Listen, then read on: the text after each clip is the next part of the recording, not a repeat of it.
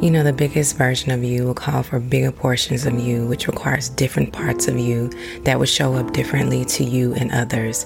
It isn't that you've grown too big or that your ego has enlarged. It means that growing causes you to outgrow yourself and others. And let's be honest, that is a part of life.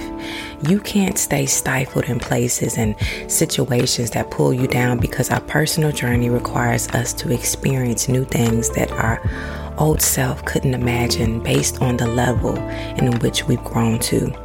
When people say that you're different, it simply means the person that you were is not the person that they can relate to, and we all have to show up a little different at some part of our growth. It doesn't mean your journey made you better than them, but perhaps better for you because this best version of you calls for bigger portions of you that require you to show up differently to yourself and others. Growth is a part of the process. Never stop growing because people are unwilling to meet you there. Your growth is an individual journey, and some people just won't understand.